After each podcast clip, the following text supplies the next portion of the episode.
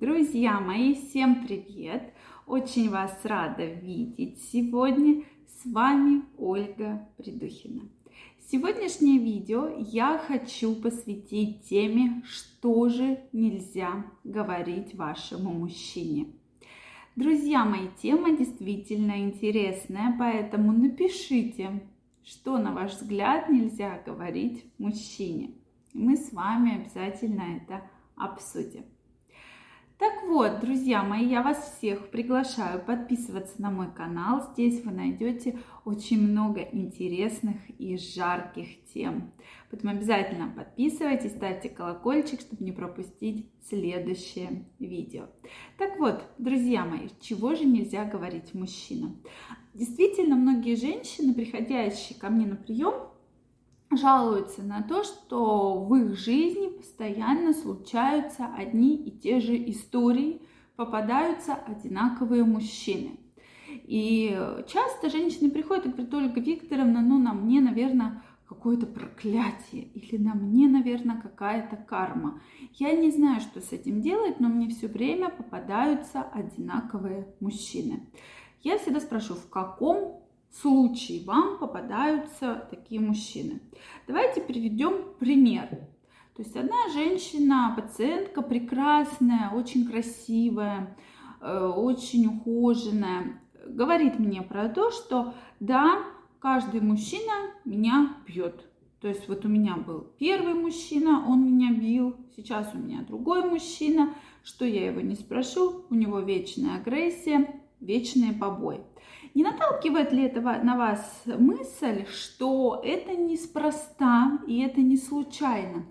Почему конкретной женщине, почему кого-то никогда в жизни не бьют, а какую-то конкретную женщину бьют постоянно да, в отношениях?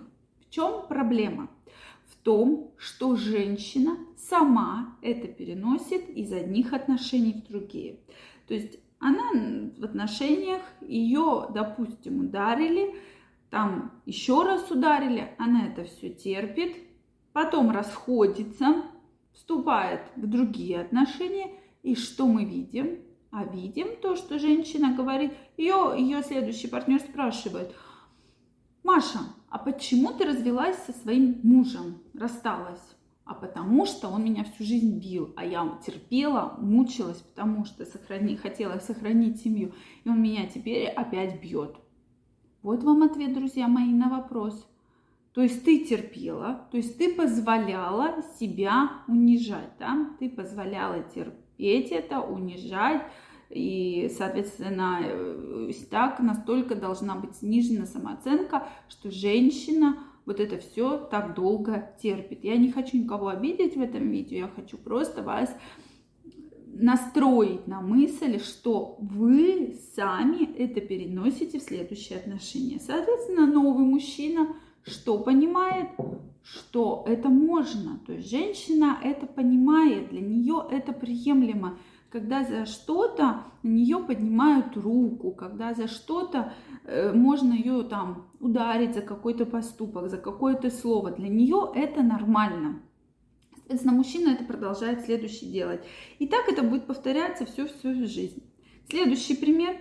Теперь мы возьмем пациентку Катю, которая пришла и говорит, я, у меня всегда муж изменяет. То есть он у меня он изменяет, постоянные женщины, постоянные переписки, постоянные звонки, постоянно он ночью домой не приходит. Я это терпела 10 лет. Я от него ушла.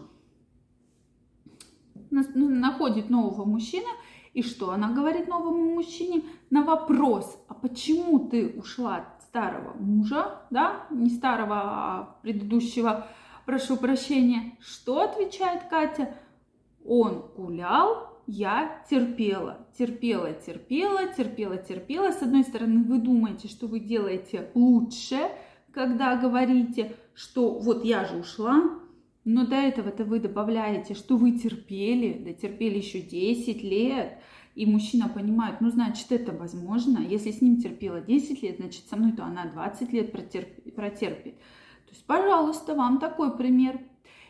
И, допустим, такая ситуация, что женщина, мужчина не работает, женщина все тащит на себе, и она везде про это говорит.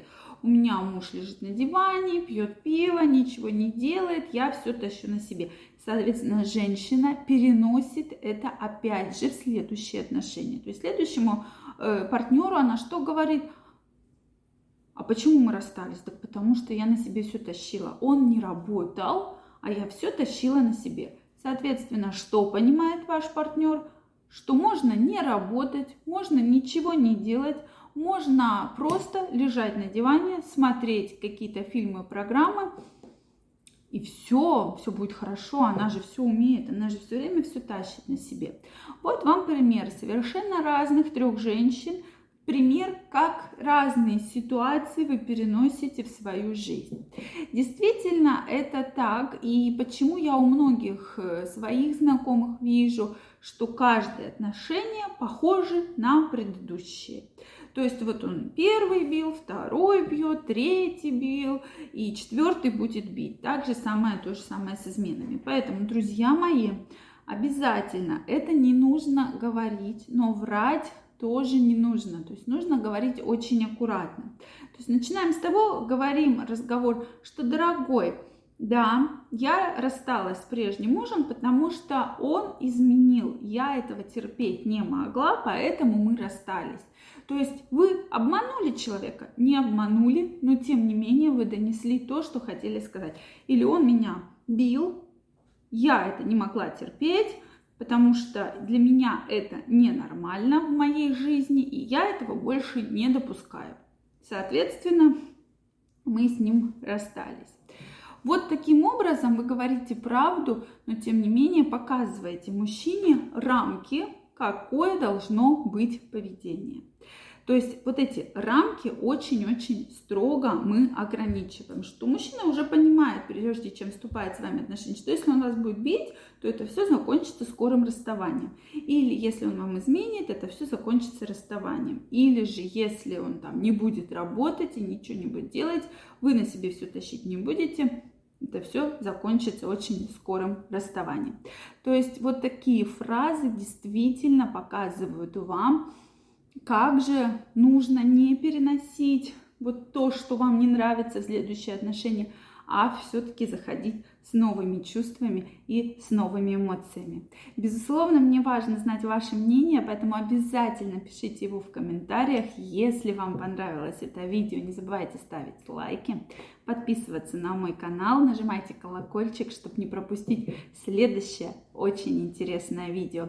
А я вас всех целую, обнимаю, желаю огромной любви, здоровья и счастья и до новых встреч. Пока-пока.